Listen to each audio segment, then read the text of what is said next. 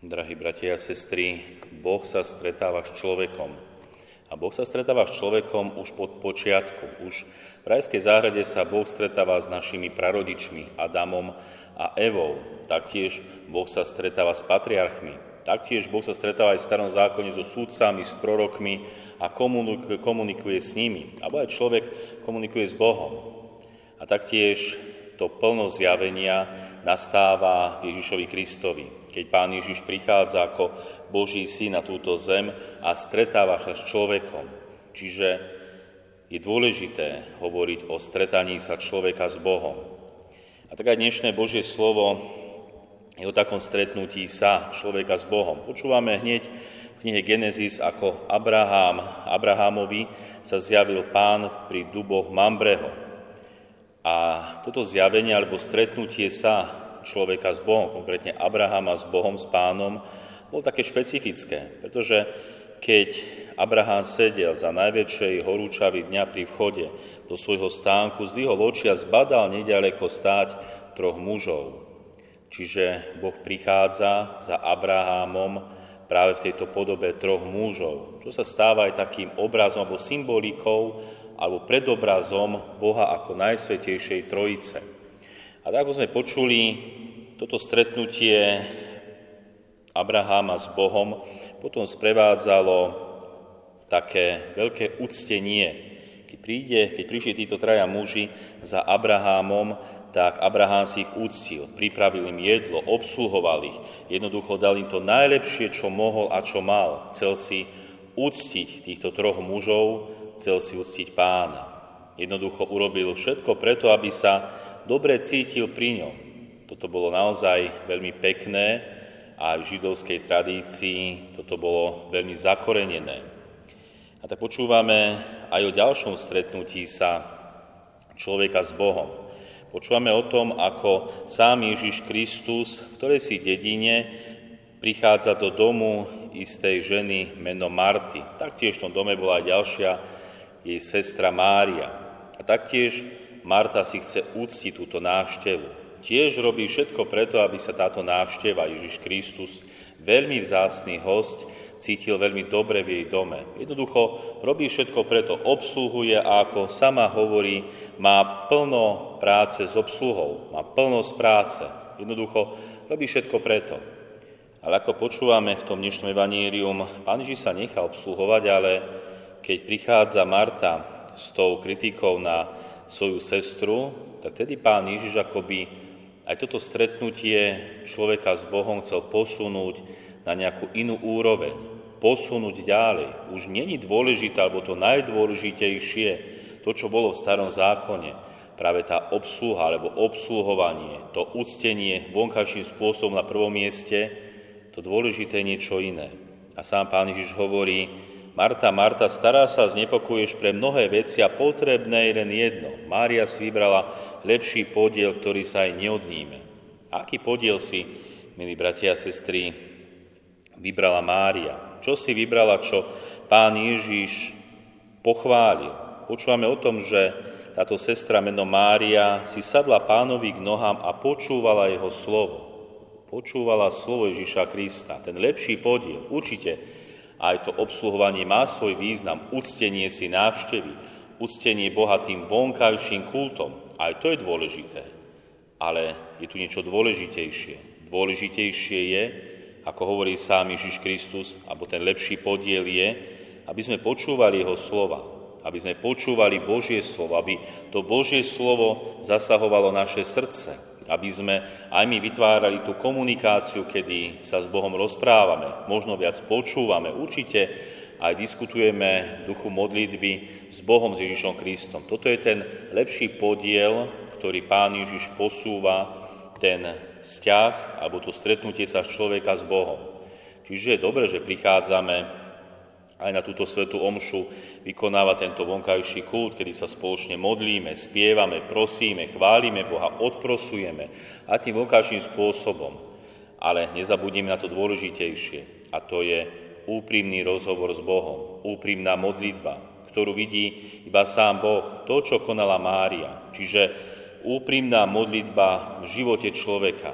Myslím, že nemusíme veľa rozprávať o tom, ako je dôležité modliť sa, aká nevyhnutná je modlitba v živote každého človeka. Jednoducho, ako kto si raz povedal, modlitba je dýchanie duše. Ak sa človek nemodlí, duša sa doslova akoby dusí, vzdialuje sa od Boha. Jednoducho, ten vzťah, ktorý má byť človeka s Bohom, ten sa stráca.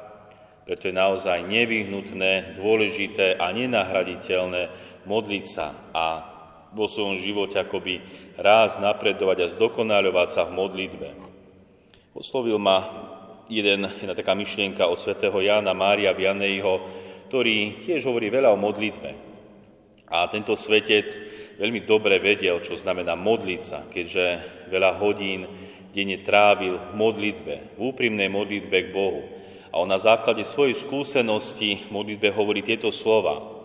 Ak nedostaneme od Boha, o čo prosíme, je to preto, že sa nemodlíme s vierou, s, dostatočne čistým srdcom, s dostatočne veľkou nádejou, alebo preto, že nie sme dosť vytrvali v modlitbe. Boh nikdy neodmieta ani neodmietne nič tým, ktorí správnym spôsobom prosia o jeho milosti. Toto hovorí svätý Ján Mária Vianej, že aj my sa môžeme zdokonaľovať v modlitbe aby aj tá naša modlitba bola plná viery, aby sme mali čisté srdce, aby bola s dostatočne veľkou nádejou, aby sme doslova dostali tie milosti, ktoré od Boha prosíme a žiadame. Takže zdokonalujme sa, milí bratia a sestry, v modlitbe. Alebo aj hľadajme tie dobré vzory modlitby, aby sme sa dobre inšpirovali. Ja som čítal príbeh, ktorom duchovný spisovateľ Anton Koch píše o jednej rodine, ktorej vládol strašný neporiadok. V ich dome sa často ozývalo hrešenie, nadávanie, preklínanie a trieskanie, pretože muž náramne pil a keď prišiel domov opitý, zúril a tríznil manželku, ako by v ňom bol sám zlý duch. Raz večer, keď sa takto vybúril, unavený si sadol na stoličku a hlavu mu pomaly opadávala. Dvere do vedľajšej izby boli odchýlené, takže stihol vnímať, čo sa tam dialo. Jeho manželka ukladala ich štvoročného synáčika na nočný odpočinok. Počul, ako rukami poklepkala vankúšik pod chlapcovou hlavou. Ako mu tížko rozprávala, celkom zretelne začul, že vraví synčekovi tieto slova. Povedala, a teraz si zopni ruky tak ako ja a spolu sa pomodlíme za nášho dobrého otecka.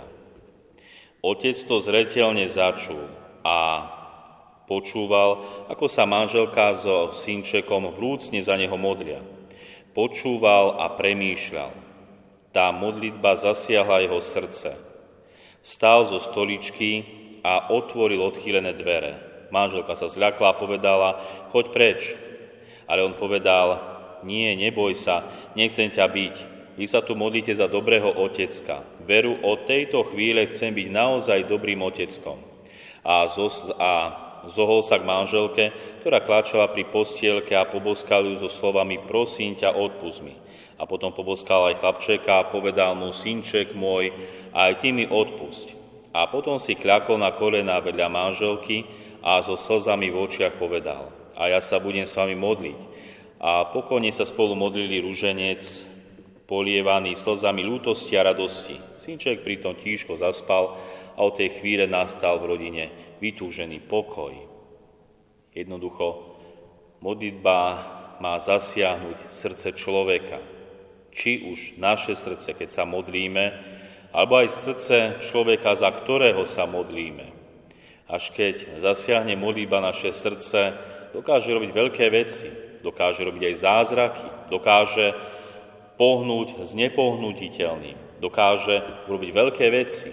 Modlíme sa, milí bratia a sestry, a hlavne modlíme sa úprimne a modlíme sa pravidelne. Buďme dobrým vzorom pre vaše deti a vnúčata. Potrebujú dobré vzory, potrebujú vidieť, ako človek sa modlí a hlavne, čo modlitba prináša nášmu životu. Keď aj vaše deti a vnúčata uvidia, ako vám prináša modlitba pokoj, radosť, ako dokážete odvážne niesť svoje kríže, to bude ich inšpirácia k tomu, aby sa aj oni modlili, úprimne modlili, aby vytvárali dobrý vzťah so samotným Bohom.